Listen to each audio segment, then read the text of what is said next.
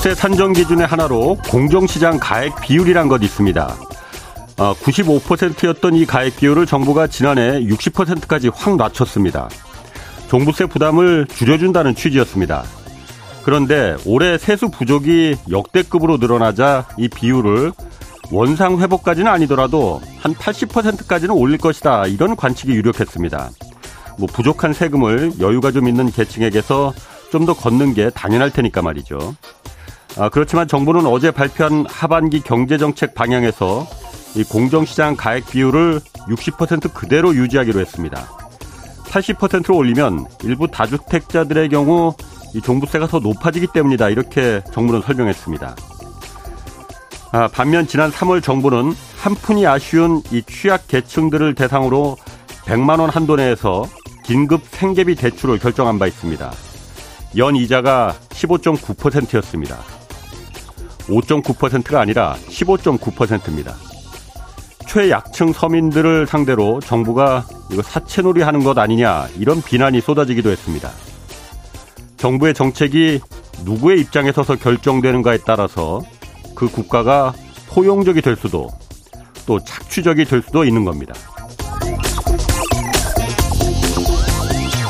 네, 경제와 정의를 다잡는 홍반장 저는 KBS 기자 홍사원입니다. 홍사원의 경제쇼 출발하겠습니다. 유튜브 오늘도 함께 갑시다.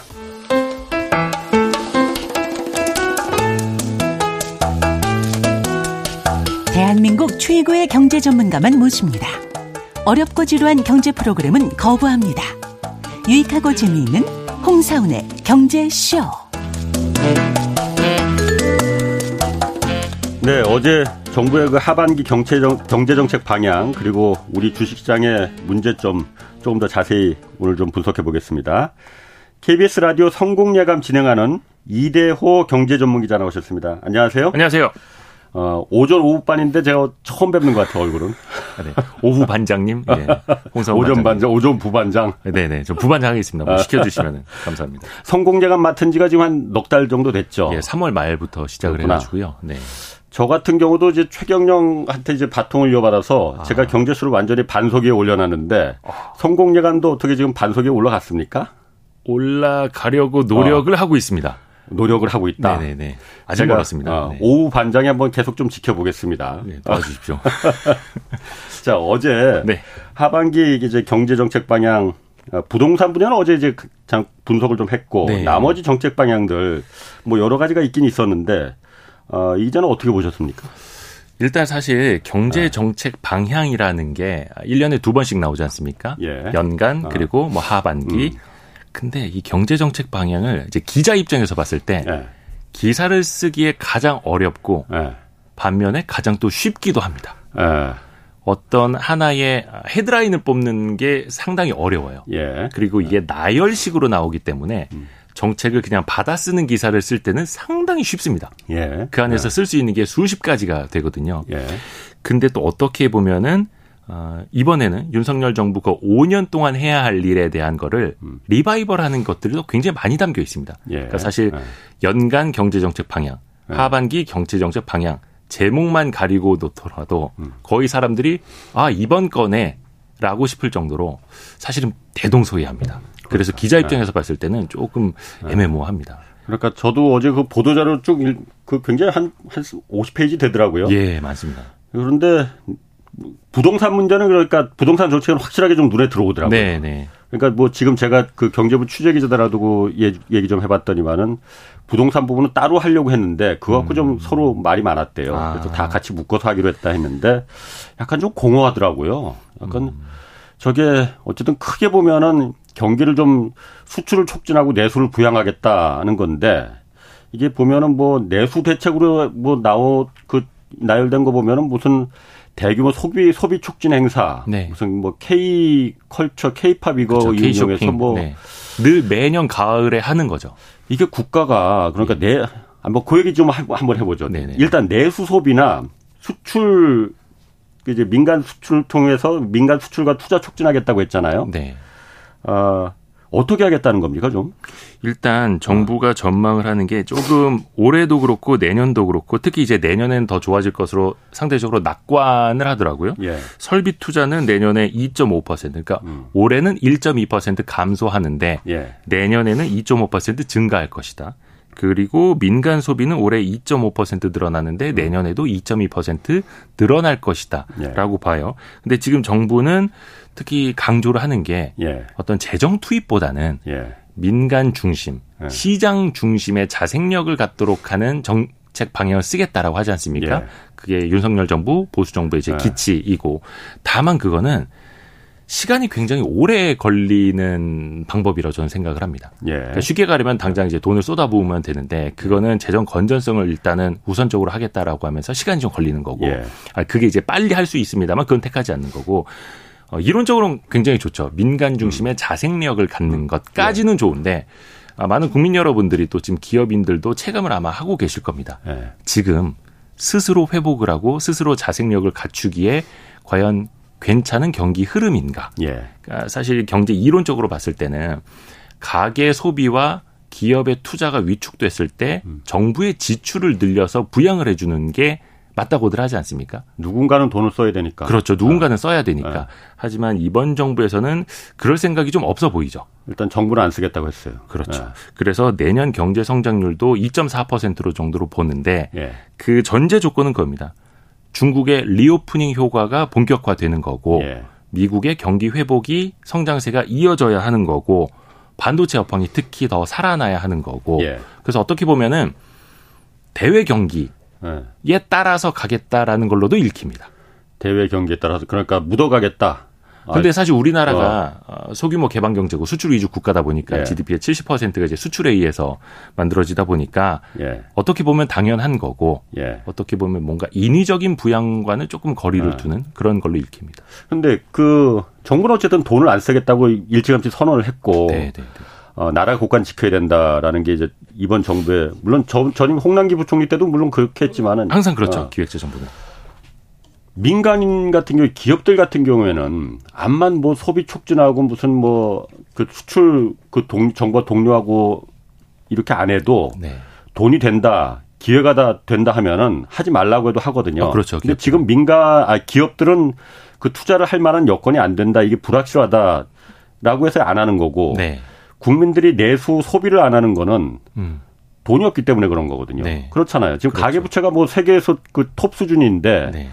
돈을 그야말로 소득을 늘려줘야만이 소비가 일어나서 내수가 좀 일어나는 건데 여기다가 무슨 뭐 대형 소비 촉진 행사 뭐 판촉 행사 열고 K컬처 뭐 여행 어디 가게 만들어 해외 여행 갈 걸 국내로 이제 돌린다 이렇게 보도자료에 음. 나왔더라고요.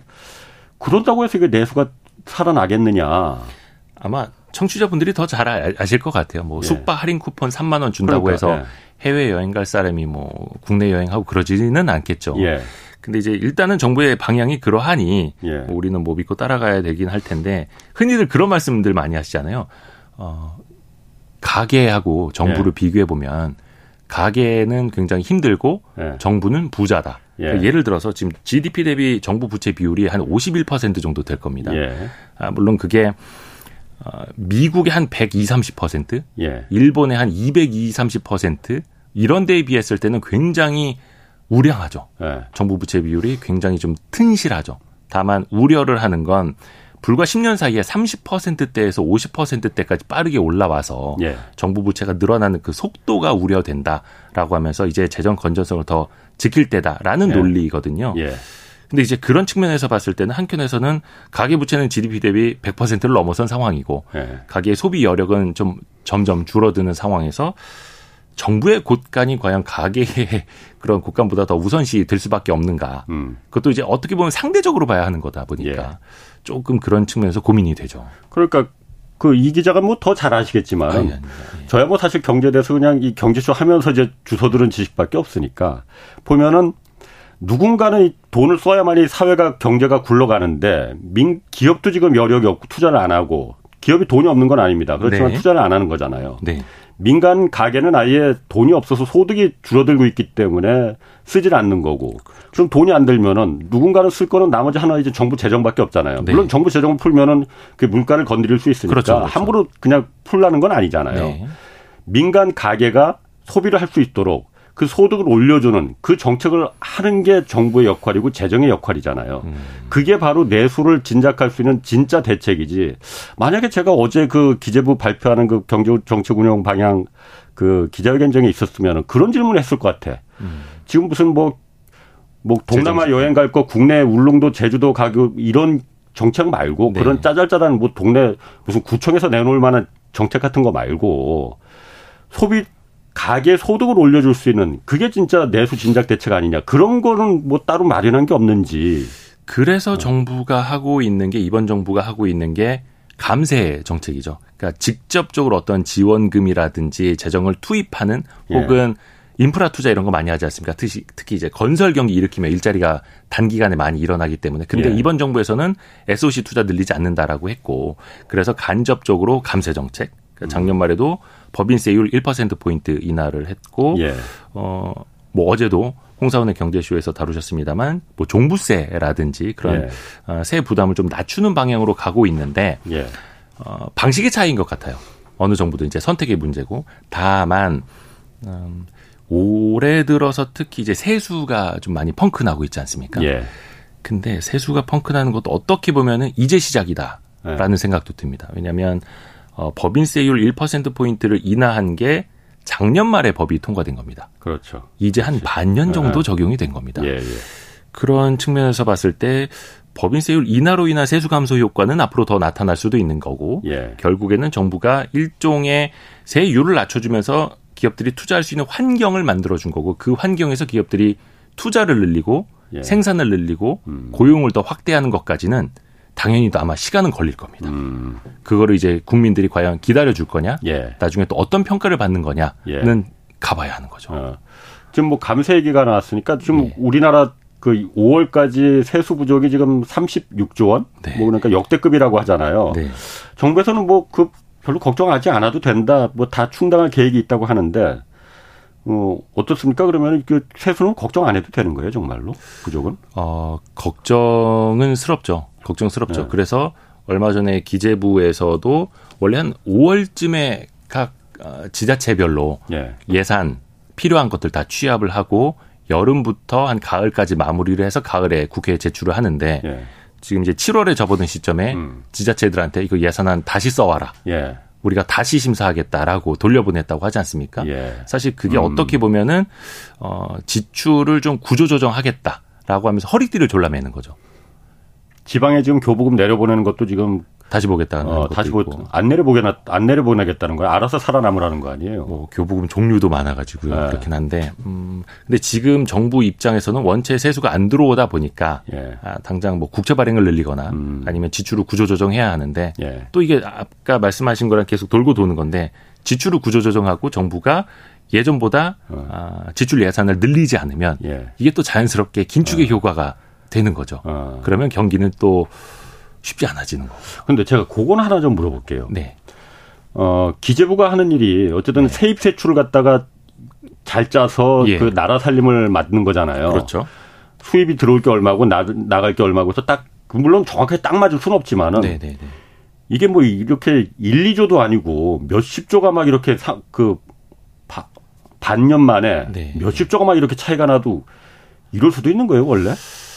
그것도 일종의 어. 이제 예측의 영역인데 어, 우리가 집에서 가계부를 어. 쓸 때도 예. 올해 우리가 연간 어, 뭐 엄마 아빠가 벌어오는 돈 얼마, 예. 애들이 쓰는 돈 얼마, 우리가 지출하게 될 거 얼마, 부모님 생신 1년에 뭐 두 번씩 뭐 크리스마스 부모 예. 뭐 어버이날 다 있지 않습니까? 예. 그런데도 항상 펑크가 나죠. 아니 그러니까 평, 펑크가 안 맞는 건 안 맞을 수 있어요. 네. 어, 몇 푼 정도가 안 맞아야지 이게 몇십 조가 이렇게 막 맞습니다. 안 맞는 게 아, 예전에도 종종 그랬던 적은 있는데요. 그래서 이게 예측의 영역이 상당히 좀 쉽지 않다라는 거고 저는 아. 그래서 어떻게 해야 된다라는 그 생각을 갖고 있냐면 예. 어, 수정을 좀 자주 해야 된다라는 생각입니다. 아. 왜냐하면 우리가 뭐 IMF, OECD, 뭐 증권사들, 글로벌 IB 뭐 정부랑 한국은행도 경제 전망 1년에 한 두 번씩을 하지 않습니까? 그렇죠. 예. 그러다 보니까 틀립니다. 음. 예. 물론 전망이라는 건 자주 할수록 틀립니다만 음. 어 1년에 한번 딱 전망을 했다라고 해서 그게 또 반드시 맞으리란 법도 없고 아. 그게 맞아야 한다라고 우리가 고정관념을 가져도 안 된다고 봐요. 왜냐하면 아, 예. 대외 경제마저도 예. 심각하게 흔들리고 예. 미국의 파월 의장도 그래서 예. 했던 말도 틀리고 그래서 아. 우리는 매월 데이터를 보면서 금리를 결정하겠다라고 음. 말하는 판국에 예. 1년 전에 혹은 음. 6개월 전에 전망한 게 꼭 맞아야 된다. 음. 거기서 틀렸으니 정부가 잘못 계산한 거다라는 것도 어떻게 보면은 좀 약간 비판을 위한 비판 음. 아닐까라는 생각을 합니다. 그렇군요. 네. 그 이번에 보면 그 부동산 PF 부실 대책 아, 네. 그 대비책도 나오긴 나왔어요. 그런데 지금 일단 이 지금 새마을금고가 지금 자꾸 뉴스에 나오잖아요. 네네네. 여기는 그 괜찮은 겁니까? 지금 뭐 일부 뱅크런 지금 조짐도 보이고 있다고 하는데. 어, 일단은 최근 4월 말 기준으로 네. 3개월 연속 수신 그러니까 예금이 빠졌고 네. 최근 두 달 사이에는 7조 원 가량이 빠졌다. 그러니까 어제 뉴스 보니까 예. 뭐 하루 종일 돈 빼내려고 기다리는 사람들 뭐 줄 섰다고 하고 그러던데. 자, 그런데 우리가 예. 여기서 생각해 볼 게 있습니다. 물론 같은 기간에 농협, 수협, 신협에는 돈이 들어왔는데 새마을금고에서만 빠졌으니 새마을금고에 예. 큰 문제가 있는 것 아니냐. 예. 음, 저는 약간 그 언론인으로서 그런 고민을 갖고 있습니다. 예. 그러니까 이대로 쓰면은 돼요. 네. 근데 이걸 국민들이 어떻게 받아들일 것인가도 생각을 해야 되잖아요. 더 빼낼 거라 이거죠. 아, 우리가 더 지난번에 거다. 유럽의 크레딧 스위스 네. 그리고 미국의 SVB 예. 실리콘밸리 뱅크 사태도 예. 봤지만 사람들이 이제는 모바일로 돈을 빼내죠. 음.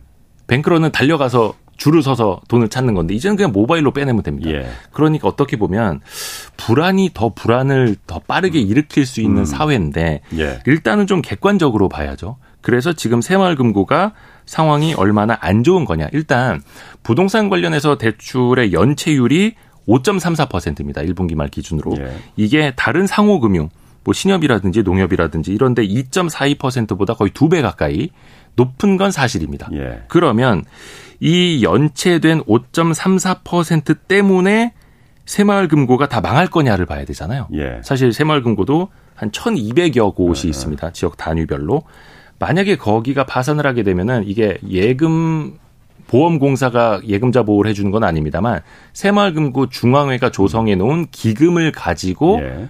1인당 5천만 원까지 예금자 네. 보호를 해주게 되어 있습니다. 예.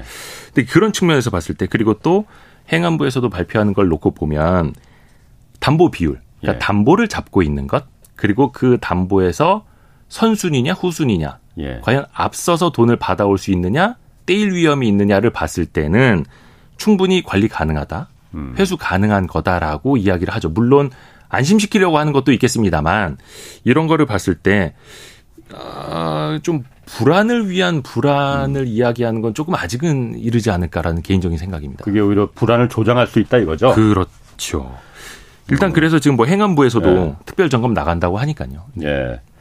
그러니까 제가 이 말을 한 거 물론 그럴 수 있어요. 그러니까 이게 미디어에서 아 새마을금고 위험하대 하면은 너도 나도 그렇죠. 어차피 어차피 있는 거 그냥 빼내서 다른 은행 뭐 그 집어넣지 뭐 이렇게 하는 심리가 들 수 있으니까 당장 저희 부모님 같은 경우에도 네. 아 이거 대우에 어떻게 해야 되냐 이럴 네. 수 있죠. 예. 예.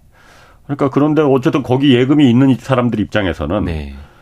언론에서라도 정확한 상황을 좀 알려줘야만이 어 미연의 손실을 좀 막을 수 있는 거 아니냐 이렇게 생각할 수도 있는 거 아니에요. 그렇죠, 그렇죠. 저도 사실 정확하게 여기가 지금 그 이게 행정안전부 소속이잖아요. 네, 그 관리 맞습니다. 주체가 네. 그 우리나라 금융당국이 아니고 맞습니다. 그러다 보니까는 행정안전부에서는 어 걱정 없다 하는데 진짜 걱정 없는 건지 이거는 한번 좀 약간 좀 좀 그 한번 좀 점검을 해봐야겠다는 생각이 좀 들더라고요.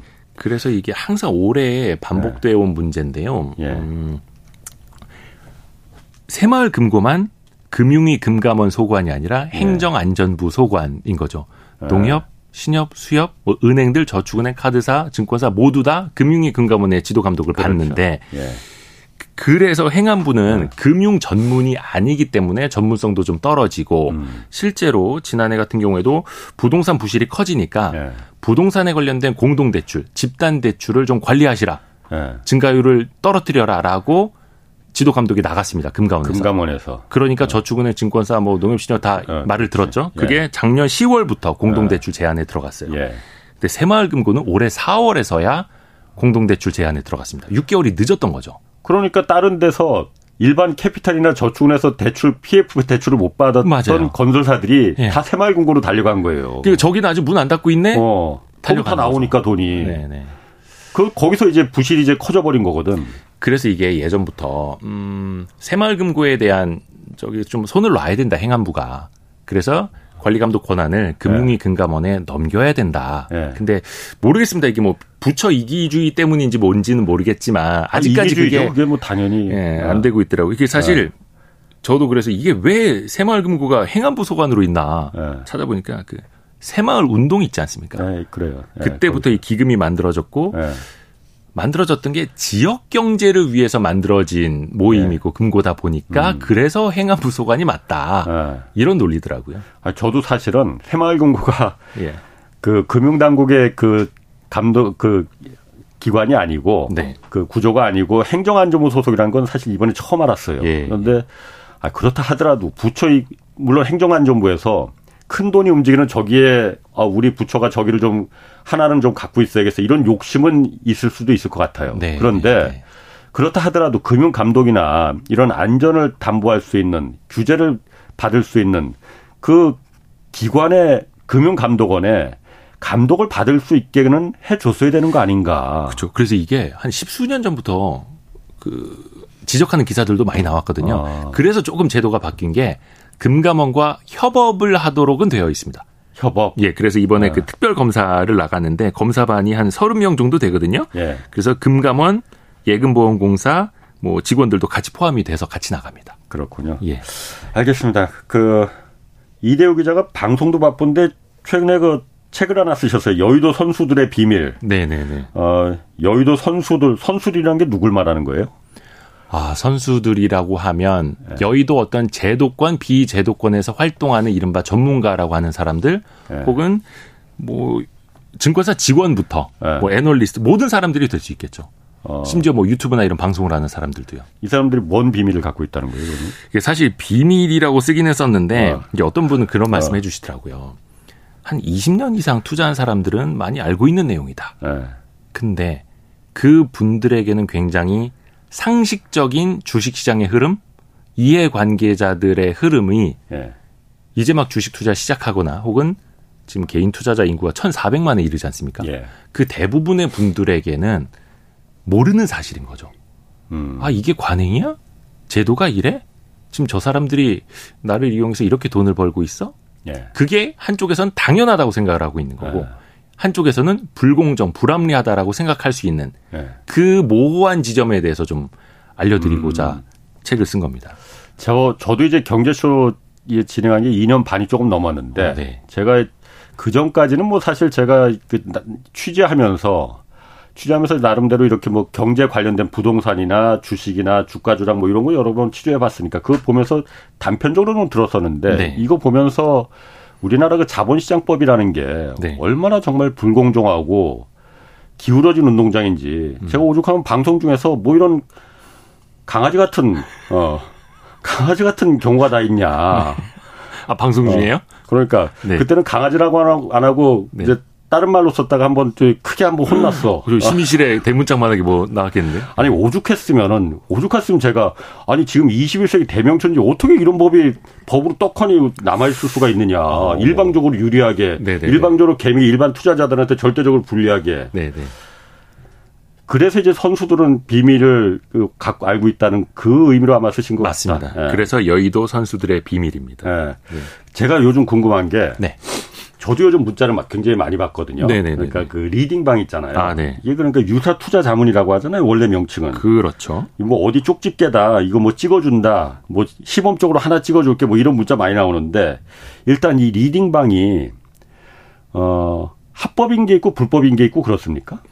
일단 이게 뭐 전체 다 불법은 아니고요. 아. 리딩방이라는 게 그러니까 정확한 용어로는 유사 투자 자문업인데. 아. 뭐 사실 앞에 유사자를 붙여놨다라는 건 뉘앙스가 느껴지시죠. 네. 정부에서도 조금 부정적으로 본다라는 그러니까. 겁니다. 유사 투자 자문업이라는 게 허가제가 아닙니다. 네. 금융은 거의 다 허가제거든요. 그렇죠. 근데 여기는 금융업이라고도 안 보고 그냥 네. 유사한 금융업, 투자 자문사도 아니고 유사한 투자자 대신에 누구나 할 수 있습니다.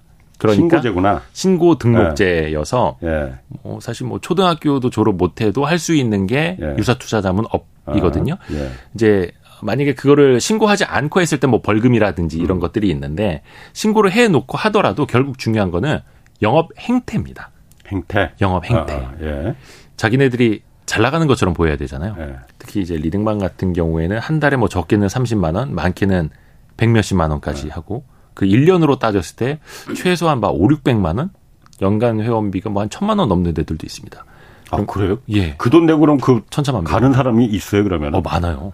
오히려 비싸면 더 좋은 줄 알고 가입하시더라고요. 특히 막 어. 선물 옵션 같은 거를 리딩할 때는 예.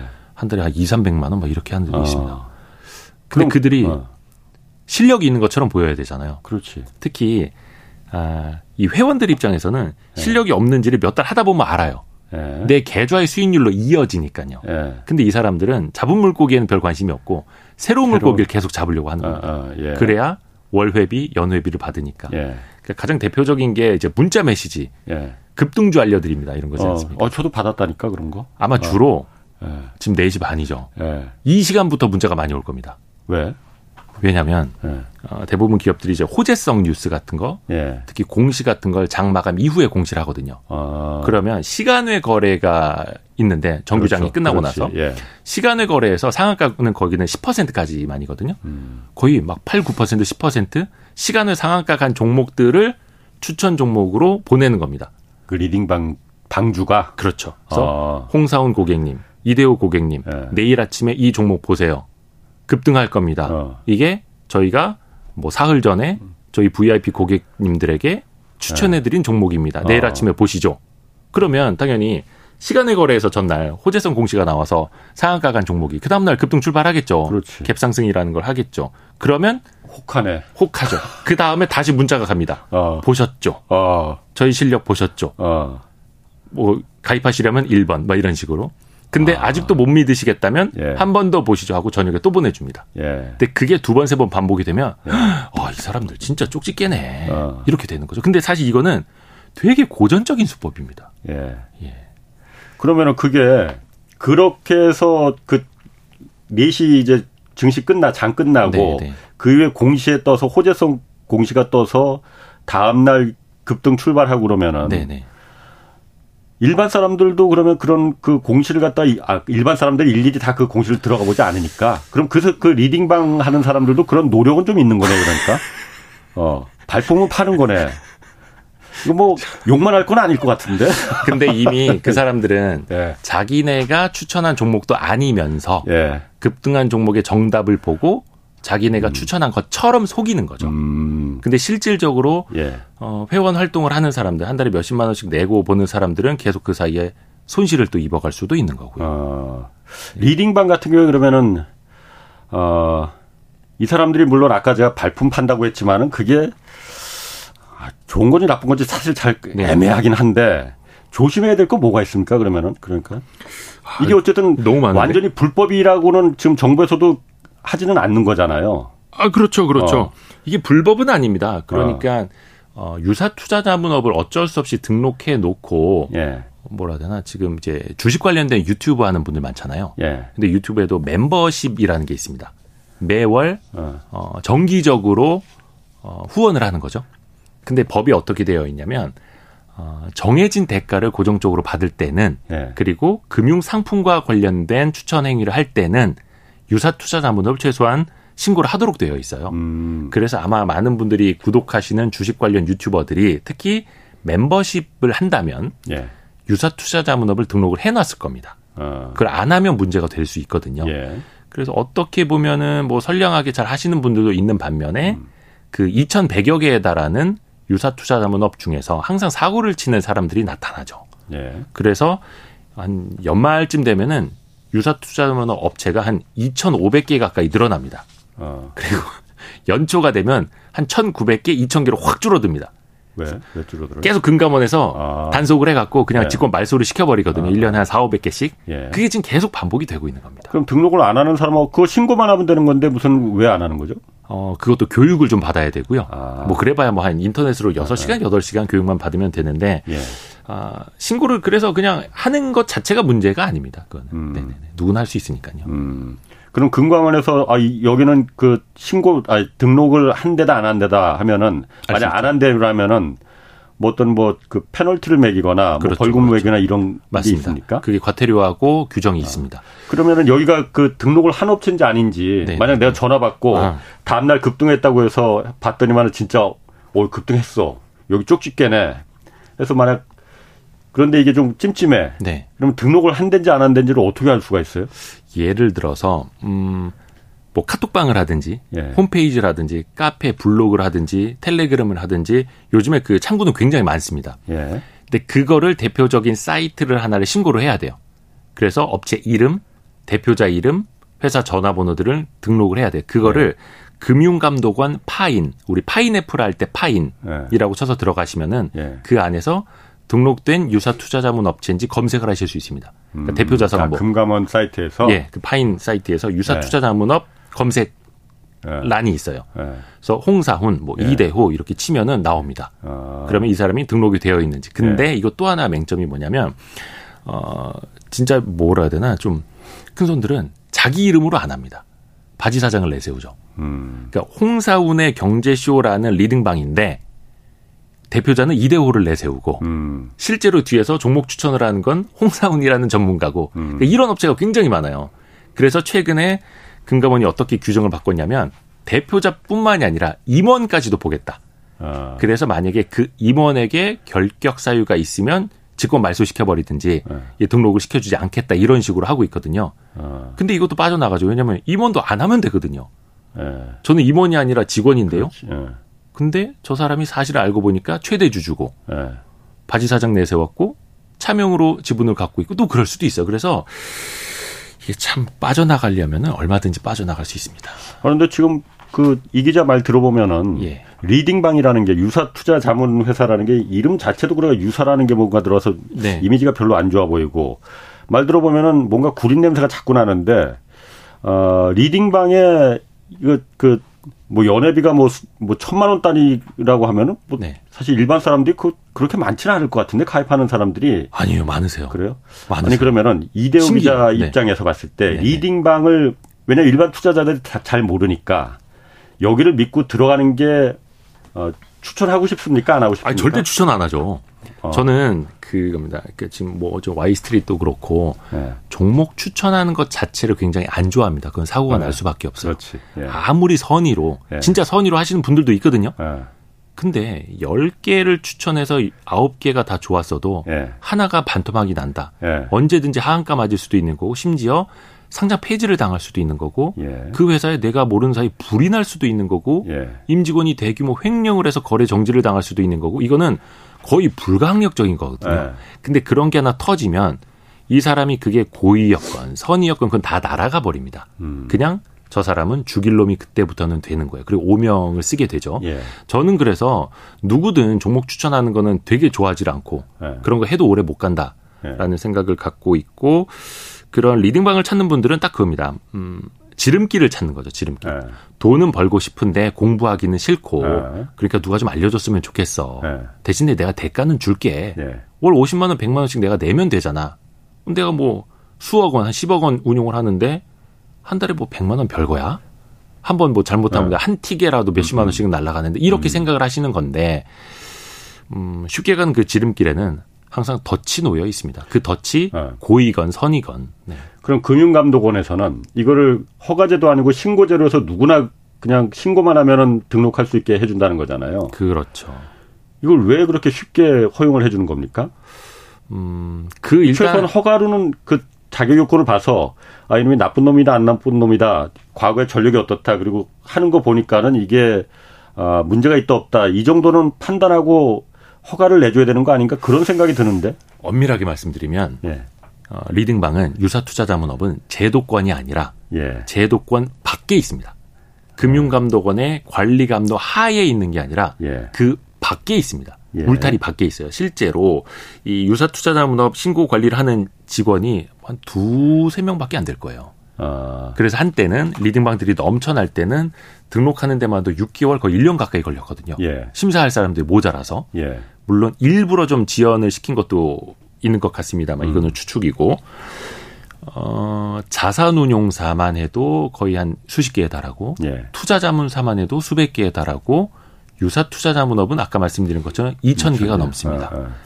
그거를 금감원 내에서 다 관리 감독할 수가 없어요. 특히 아. 제도권, 뭐 자산운용사나 증권사나 투자자문사는 정기적으로 감사를 나갑니다. 네. 아까 새마을금고에 나간다고 하는 것처럼 네. 감사 나가서 장부도 보고 회원 명부도 보고 다 하거든요. 근데 유사 투자자문업까지 2,100여 개를 다 나갈 수가 없어요. 그래서 어떻게 보면은 어, 현실적으로 행정 편의주의를 택할 수밖에 없는 거죠. 그래서 그냥 등록이 된대냐 안 된대냐 여기에서 뭐 음. 뭐 혹시나 뭐 선행 매매를 했느냐 안 했느냐 그래서 간혹 어, 금감원에서도 그런 별도 예산이 있다 하더라고요. 음. 리딩방 가입을 하는 겁니다. 한 달에 50만 원 주고 음. 그렇게 해서 이 사람들이 제대로 하고 있는지 음. 하고 또 가끔은 계좌도 예. 열람을 해서 살펴보기도 하고요.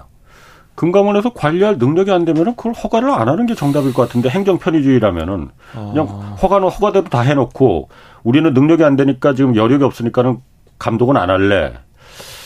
그게 맞는 건지 잘 모르겠네요, 그거는. 네, 뭐. 뭐 그것도 뭐 이 기자가 뭐 이 기자를 제가 뭐 탓하는 건 아니고 네, 하여튼 저 정답인지 아닌지 그거는 뭐 조금 더 좀 이 기자도 한번 좀 알아보시고 저도 한번 좀 관심 네. 좀 가져보겠습니다. 네. 그러면은 그리고 그 리딩방 그렇다 치고 케이블이나 요즘 또 유튜브 채널 워낙 경제 채널 많잖아요. 맞습니다. 뭐 너무 많더라고 보면 저도 이거 보면은 야 저렇게까지 그 하는데도 저게 사람들이 다 들어가서 보는구나 이런 정도까지 좀 느끼는데 여기 나오는 그 증권사 직원이나 애널리스트들 많이 있잖아요. 네네. 네. 사실 물론 그 성공제갑에도 나오겠지만 경제쇼에서도 물론 증권사 직원들 많이 네, 나옵니다. 네. 그래서 아 저도 그러니까 이 물어보면서도 최대한 그 어떤 그 증권사의 이해관계나 이런 게 좀 배제되는 그런 네. 쪽으로 좀 저희가 큰 것만 좀 물어보고 그러는데 이분들 의견들은 어 유튜브 채널에 워낙 많잖아요. 네. 많이 나오잖아요. 어 참고할 만합니까 어떻습니까? 딱 그 질문에 답이 있는 것 같습니다. 예. 참고할 만하고요. 예. 참고만 해야 됩니다. 참고만. 왜냐하면 그분들이 기대지 말고 신이 아니거든요. 예. 하다못해 워런 버핏도 코로나 상황에서 항공주들을 대거 손실을 그 손절을 했습니다. 예. 근데 그것도 공시를 했고 예. 본인이 왜 샀는지도 사람들이 알렸고 한데 투자 판단이 이제 틀렸던 거죠. 예. 애널리스트도 신이 아니고 펀드 매니저들 뭐 자, 자산운용사 최고 투자 책임자들도 신이 아닙니다. 예. 물론 그 사람들이 아, 마음을 먹고 누구를 속이려고 어, 뭐 네. 거짓된 행동을 했다라면 그거는 처벌을 받아야겠지만 예.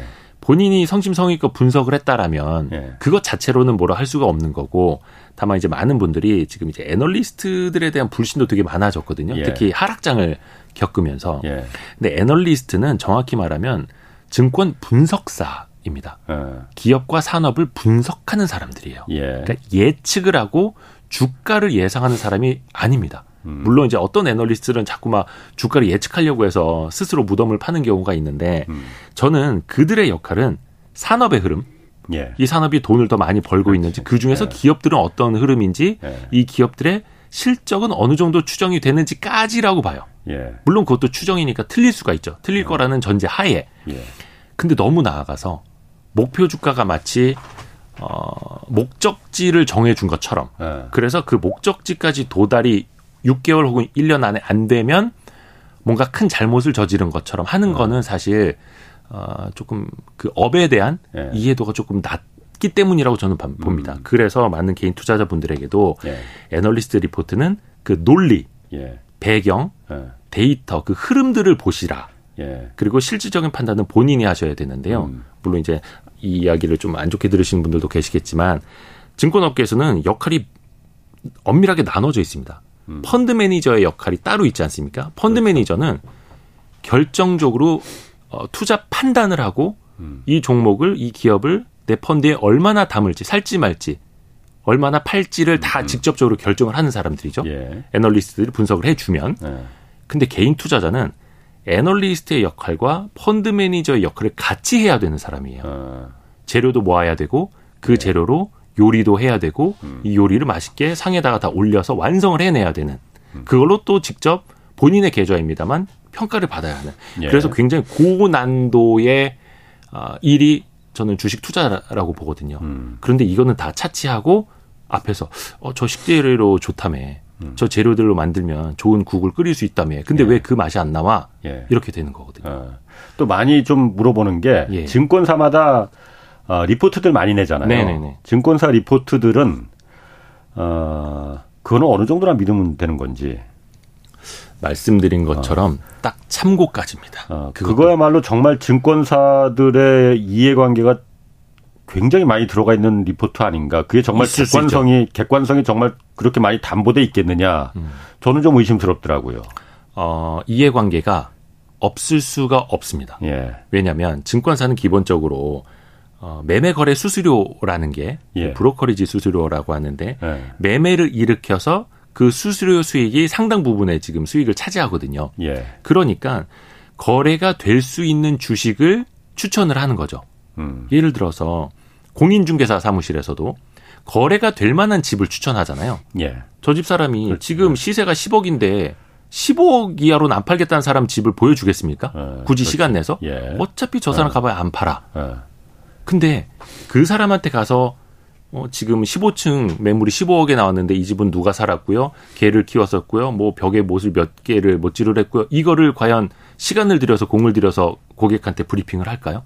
음. 안 하죠. 예. 당장 내가 음. 중개를 해서 팔릴 만한 집만 브리핑을 하겠죠. 예. 증권도 마찬가지입니다. 음. 당장 우리가 고객을 설득을 해서 그 고객이 살 만한 그래서 우리 증권사에 주문을 줄 만한 기업 음. 보고서를 쓰는 거죠. 음, 그렇겠죠. 그런 네. 이해관계는 아주 기본적으로 깔려 네. 있는 겁니다. 네. 그리고 또 하나가 어, 국민연금을 비롯해서 많은 자산운용사들이 증권사에게 그런 거래 수수료를 주는 예. 큰 고객인데 예. 그들이 많이 갖고 있는 주식에 음. 대해서는 상대적으로 쓴소리하기가 어렵죠. 그렇지. 예, 네. 거기에 대해서 뭐 매도 리포트를 쓰게 되면 아, 예. 그 고객들이 아. 좋아할 리가 없죠. 아, 그런 부분이 있겠. 네. 네. 그런 부분이 그럼 증권사 리포트를 누가 이렇게 그 관리 감독하거나 그런 건 없는 거죠. 그렇게 그렇게 하기는 그 어... 불가능하겠지 그거는. 금감원에서 그래서 예. 왜 자꾸 매수 리포트만 쓰느냐. 매도 리포트도 음. 발간을 하라. 예. 그렇게 해서 어 거의 매년 뭐 1년에 몇 차례씩 아. 증권사별로 매도 리포트가 몇 개 나왔는지 그 비율도 보도 자료도 내기를 합니다. 아, 그렇구나. 그런데 금감원에서 앞에서 어. 말씀드린 것처럼 예. 매도 리포트가 나올 수 있는 환경 자체가 아니에요, 우리나라는. 아. 왜냐하면 예를 들어서 뭐 어떤 특정 기업에 대해서 예. 어떤 애널리스트가 굉장히 부정적으로 리포트를 썼다 치죠. 음. 그러면 그 리포트 그 애널리스트는 그 기업과 이제 소통 자체가 안 됩니다. 음. 출입 금지를 당하게 되고 예. 그 관련 있는 이제 주주들에게 저 사람 공매도 세력 아니냐, 어. 공매도 세력과 결탁된 어, 어. 세력 아니냐라는 비판을 듣게 돼요. 그러니까 굳이 예. 증권사에도 매매거래 수수료 도움도 안 되고 그렇지. 내가 커버하는 기업에게도 욕 먹고 예. 다른 일반인들한테도 욕 먹는데 어. 용자처럼 나서서 매도 리포트를 쓸 이유가 없는 거죠. 예. 특히 우리나라 시장에서 공매도가 차지하는 비중이 한 전체 거래 한 4% 정도밖에 안 되거든요. 예. 근데 미국은 한 40% 됩니다. 그러면 거기는 둘 중 하나가 공매도인 거예요. 그러니까 공매도 리포트를 쓰더라도 칭찬을 받고 한쪽에서는 음. 야 그래 우리가 너희 증권사 통해서 공매도 주문을 할게. 예. 수수료 수입 좀 올려봐라고 하죠. 근데 예. 우리나라에서는 아직 그런 환경이 아니기 때문에 예. 매도 리포트가 나올 수가 없는 환경이죠. 음. 일반 투자자들 같은 경우에 그러면은 네. 기관이 아니고 일반 투자자들 같은 경우에는 사실 얻을 수 있는 정보라는 게 극히 제한적이고 네. 일단 어렵잖아요. 접근이 어렵고 뭐 어, 일단 그 기업들이 어떤 그 설명회나 이런 걸 개인들한테 뭐 하는 것도 아니고 아. 어 그러면 기, 개인들은 사실 공시 그 기업들의 내가 관심 있는 주, 그 기업에 공시에 의존할 수밖에 없는 거 아닌가? 맞습니다. 그리고 그 뉴스들 뉴스라는 것도 사실 뭐 워낙 뭐 가짜 뉴스도 많고 잘못된 그 지라시들도 많고 네. 그러니까 개인들 같은 경우에 그러면 그 기업 공시에 의존하는 게 가장 현명한 방법이에요 그러면은 그게 원래는 맞죠. 어. 원래 가장 투명한 시장은 예. 공시만 보고 음. 뉴스만 보고 투자를 해도 되는 시장이 가장 투명한 시장이 저는 생각을 그렇지. 하거든요. 예. 그러니까 예를 들어서 예. 미국이나 중국은 땅덩어리가 크지 않습니까? 예. 그러면 서쪽에서 동쪽까지 기업 탐방을 가기는 쉽지가 않은 일이에요. 예. 뭐 포트폴리오에 10개 기업이 있다. 그럼 그 10개 기업을 다 비행기 타고 다닐 수도 없고. 예. 그래서 그냥 공시만 봐도 그것도 지구 반대편에서 음. 공시와 뉴스만 봐도 투자할 수 있는 공정한 시장. 우리 예. 서학 개미들이 그렇게 느끼고 있지 않습니까? 그런데 우리나라는 아, 현실적으로 공시에 나오지 않는 뉴스에 네. 나오지 않는 일들이 너무 많죠. 네. 너무 많습니다. 그 예를 들어서 많은 투자자들이 이제 기업 탐방 같은 거 열심히 다니시는데 예. 또 IR 행사 같은 거 기업 설명회 행사 많이 참석을 하는데 예. 만약에 굳이 홈페이지에 올라와 있는 IR 자료집 예. 기업 설명회 PDF 파일만 봐도 된다라고 하면 굳이 거기까지 왜 갈까요? 음, 그렇지. 가서 그렇지. 그 우리가 비언어적인 요소가 아, 있다고 하지 않습니까? 예. 그냥 표정에서 느껴지는 아. 것, 말 속에서 느껴지는 아. 자신감 그것뿐만이 아니라 아. 현실적으로는 이른바 뭐 제가 책에서 썼습니다만 가이던스라는 걸 받아옵니다. 가이던스. 그게 뭐냐면 예. 일종의 안내 사항인데 예. 올해 우리 실적, 예. 이번 분기 실적이 얼마로 예상이 돼요?라는 정답 아닌 정답의 힌트를 주는 거죠. 아. 근데 그게 결국 그 기업 담당자, 뭐 주식 담당자랑 친하게 지내면 좀 얻을 수 있고. 예. 어떻게 보면 그것도 미공개 정보 이용 행위거든요. 예. 불법이죠. 음. 근데 그게 사실 우리나라에 너무나 만연해 있습니다. 그리고 어디 음. 통해서 수주가 나온다. 예. 지금 고객사 뭐 삼성, 애플이 왔다 갔다 한다. 예. 어디에서 실사를 다녀갔다. 이런 게 음. 알게 모르게 선수들 사이에서는 퍼지고 예. 그들이 먼저 주식을 선취해 놓고 뉴스가 뜨거나 공시가 뜨면 거래량과 함께 주가가 폭등할 때 그들은 팔고 팔고 나오고 어. 그래서 그런 아. 불투명성이 굉장히 많습니다 우리나라에서는. 그 부실기업 걸러내는 간단한 방법 있다고 또 아. 책에도 소개했다고 그러던데. 예. 아, 그 많은 개인 투자자분들이 예. 조심하셔야 될 게 그리고 금감원에서도 예. 자주 보도 자료를 내는 게 특히 이제 한계 기업 혹은 상폐 가능성, 상장 음. 폐지가 음. 높은 가능성을 갖는 기업들의 공통점이 있어요. 최대 주주, 예. 기업의 주인, 예. 대표이사, 회사 이름이 자주 바뀌는 회사일수록 어. 문제가 있는 거죠. 예, 예. 어. 예를 들어서 뭐 식당도 같은 자리에서 계속 망하는 그렇지. 그런 식당들이 예. 나오는 것처럼. 예. 근데 그거를 많은 분들이 보실 수가 있는데 사실 좀 공시조차 안 보시는 분들 많아서 좀 걱정이긴 한데 예. 금융감독원 전자공시 예. 다트라는 다트. 전자공시 예. 사이트에 들어가서 보면 기업 이름을 치시면 그 기업 이름이 나오죠. 그냥 그 기업 이름 위에다가 마우스를 클릭을 하면은 음. 그 기업 개요라는 창이 뜹니다. 예. 근데 거기에 보면은 회사 이름 옆에 예. 대표이사 이름 옆에 점 세 개가 있습니다. 점, 점, 점. 어. 뭔가 그 안에 요약이 되어 어, 어. 있다라는 거예요. 어. 그걸 눌러서 들어가시면 네. 사명 변경 내역이 쭉 나옵니다. 어. 그리고 대표이사 변경 이력이 쭉 나옵니다. 그럼 예를 들어서 상장한 지 한 10년 된 회사인데 대표이사가 예. 20번 바뀌었어. 음.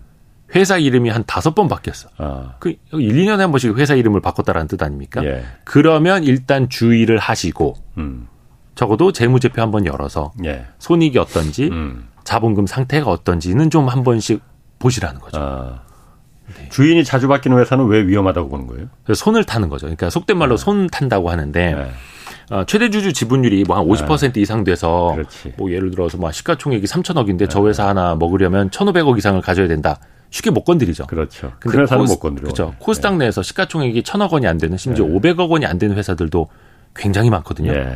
근데 500억 원의 시가총액인데 최대 주주 지분율이 20%다. 어. 그럼 100억 원만 있으면 돼요. 예. 심지어 최대 주주 지분율이 10%밖에 안 되는 데들도 꽤 있습니다. 예. 그러면 거기는 50억 원만 있으면 그 기업을 그렇죠. 적대적 M&A도 할 수가 있는 겁니다. 맞습니다. 예. 특히 이제 무자본 M&A 하시는 분들은 레버리지를 일으키는데 예, 예. 그것도 본인 돈이 아니라 예. 사채 시장에서 끌어오거나 예. 차명으로 가져와서 지분을 음. 떠가죠. 그렇죠. 예전에는 그게 네. 그렇게 조그만 그 최대 주주 지분이 조그만 기업들이 그 대, 적대적 M&A의 대상이었잖아요. 네. 사, 명동 사채 시장에서 그 돈을 끌어와서 음. 그걸 꽁지돈 갚느라고 맞습니다. 이자 때문에 막 죽어나가는데 요즘은 사모펀드들 엄청 많잖아요. 네네네. 사모펀드가 그게 정말 새로운 시장이라고 맞습니다. 본 거예요. 사모펀드도 있고 아. 조합이 더 불투명하죠. 사실 그렇죠. 사모펀드와 조합은 드러나지도 않아. 그렇죠. 투자 조합. 그 공시할 어. 의무도 없거든요. 예. 그냥 조합의 최대 출자자와 대표자만 공시하도록 되어 있으니 예. 그 뒤에는 누가 있는지 심지어 예. 최대 출자자도 사채를 썼을 수도 있는데 그건 나중에 거의 수사까지 그렇죠. 들어가야만 아는 영역. 그러니까 사모펀드나 투자 조합이 거기서 꽁짓돈을 꽁짓돈 사채 시장 대신에 대고 예. 그 경영자한테 돈은 우리가 됐으니까 꽁지돈 걱정하지 말고 무조건 아. 무슨 짓을 해서든 주가를 올려라. 그렇죠. 주가 조작을 하라고 조작 말은 안 하겠지만은 조작을 하든 뭔 짓을 하든 무조건 몇 년 안에 몇 달 안에 이만큼 올려라. 라는 걸 이제 서로 그렇죠. 둘이 합의하는 거거든요. 차명으로 그 주식을 많이 장외에서 사놓고 네. 있죠. 그래서 제가 그때 라인 펀드 아, 할 때도 네. 보니까 전부 다 그 사모 펀드들이 아 이게 지금 새로운 시장이구나라는 걸 그때 저도 한번 좀 봤어요 이게 음. 그 부분도 좀 그러니까 우리 자본시장에서 왜 이걸 이렇게 놔두는 건지 음. 아, 오늘 시간 다 됐습니다. 네. 이대호 황공예감 진행자 이대호 전문기자 얘기 나눴습니다. 고맙습니다. 고맙습니다. 내일은 박정호 교수와 애플이 공개한 비전 프로가 시장에 가져올 변화 자세히 살펴보겠습니다. 홍사원의 경제쇼였습니다.